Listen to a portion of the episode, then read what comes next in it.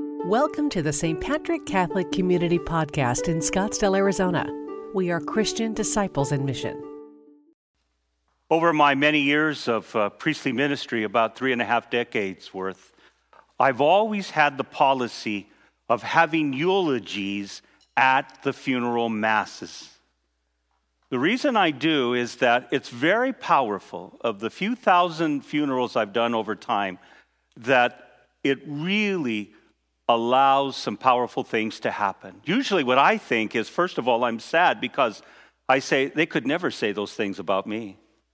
But also, I hear stories that motivate me to say, Yeah, I'm doing good in that. I'm, I'm struggling in that area, but I can do better. So, about a week and a half ago, we had a funeral here. And one of the sons of the gentleman who died was, uh, came up to give the eulogy. This, his father was uh, married 72 years to his beautiful wife, and he had three sons and one daughter.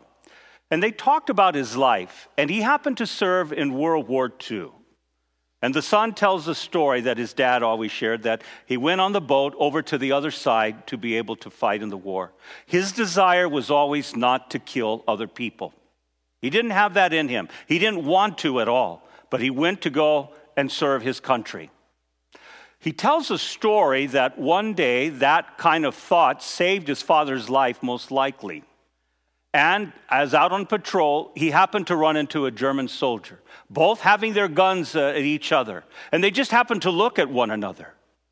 Eventually, the German soldier picked out a handkerchief, a white handkerchief, and waved it to give himself up. And he handed his rifle over to that man. The man took the rifle and immediately fed him, gave him something to drink, and gave him some civilian clothes as well, a clean set of clothes there. And that way he was able to, to send him off. The German soldier kept asking, Are you going to shoot me now? Are you going to shoot me now? Over and over he thought that. And the gentleman said, No, the war is over for you. Go home, be with your family. And so the German soldier went back into the woods. And minutes later, a number of German soldiers came up with their hands up, ready to give themselves up. You see, at that time, you live in a world where killing needed to be done. And we can justify that in many ways. And yet, the worst of humanity, of having to be in war and to kill one another, a man stood up for his principles and said, My desire is not to kill people. And because of that, it's no telling how many lives he saved in that special incident. In today's gospel, we see the parable that Jesus talks about, the vineyard. He's been using that quite often in the Gospel of Matthew.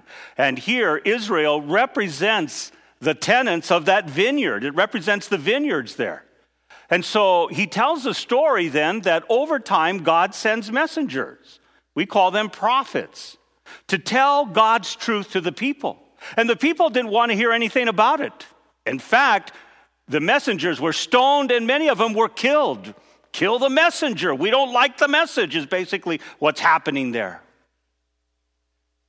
Their ego their need to control, their selfishness calls out in them to devalue human life, to devalue humanity and the dignity of anyone, because it all comes about them and they see no value in human life. The owner sends his own son. And when they see the son, they think, the owner must be dead if his son is here. Come, let us kill the son, and then we get everything. Even devaluing and killing of human life in that world, people choose to devalue humanity rather than to respect and give dignity to that life. Matthew even tells Christians be careful because when the vineyard is taken away from Israel, the very same thing can happen to Christians. That we too can lose the vineyard because we devalue human life, that we become indifferent to their suffering, that we say they have no value, and we pick and choose who has value and who doesn't. For the Catholic Church, especially in our country here, many of us know the month of October as Respect Life Month. And that's a good thing to be able to talk about life. But any priest or any preacher in the church should always be preaching every homily from the gospel of life. Every homily given here is about how to be in right relationship with God and one another. And so, what we do then is we look at the different issues and we invite our parishioners to not only be passionate about one or two particular issues that they feel strongly about, but also to broaden their vision that the world needs to see consistency of all life from Christians, because that is the best way to turn one's heart to understand that life, all life, is precious.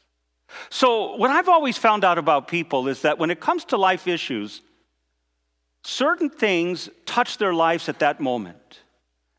Some of you who have children, no matter what age they're, the possibility of pregnancy. And your concern is to be sure that if anything were to happen, that life is protected for the unborn. Some of you have parents that all of a sudden got old overnight and it doesn't make an appointment, but now they can't take care of themselves. So your respect of life becomes taking care of your parents. For others, it could be dealing with mentally ill people in your family. That's a long journey. And maybe that becomes your focal point. But that doesn't mean other lives aren't important. And it doesn't mean you just stop and only see one thing and that you're less of a Christian because you're not concerned about everyone else. Sometimes that takes the fullness of your attention. My goodness, you see uh, parents with special needs children. Your life is turned upside down. And it requires all your loving, all your giving, all your energy. And God is saying, if that's what you can do now, that's what gives modeling to all life. For me, it was prison. A number of years ago, someone I'm close to and love very much was sent to prison. I always had a desire to go to do prison ministry, but I was afraid. I wasn't sure what it would be like. Is it, am I going to be safe? Uh, uh, uh, do I have the time to do that? But this person asked me to please visit them regularly, and I did. And I found out, like, wow, they do give dignity to one another. Prisoners aren't all mean or bad. And I thought to myself, I can do this. And so when I called the Diocese of Phoenix, whoever the head was at that time, a few years ago, I said, I would like to start doing masses. And their response was, You're kidding me. Like, everyone does have a desire but when push comes to shove to go minister in prisons, it can be scary. And thus began the journey not of telling, not bringing God to the prison, because God is already there, but to remind prisoners at Mass and other prayers that I've done with prisoners that God is with them and that they have value. That doesn't mean that I lessen my thought for other people but it gives us an opportunity to be consistently open to learning about new issues of life. Because the gospel of life is protecting life from the unborn to the last natural breath. And if Christians can do that, we give dignity to every human being and we allow them to be transformed right in front of our eyes.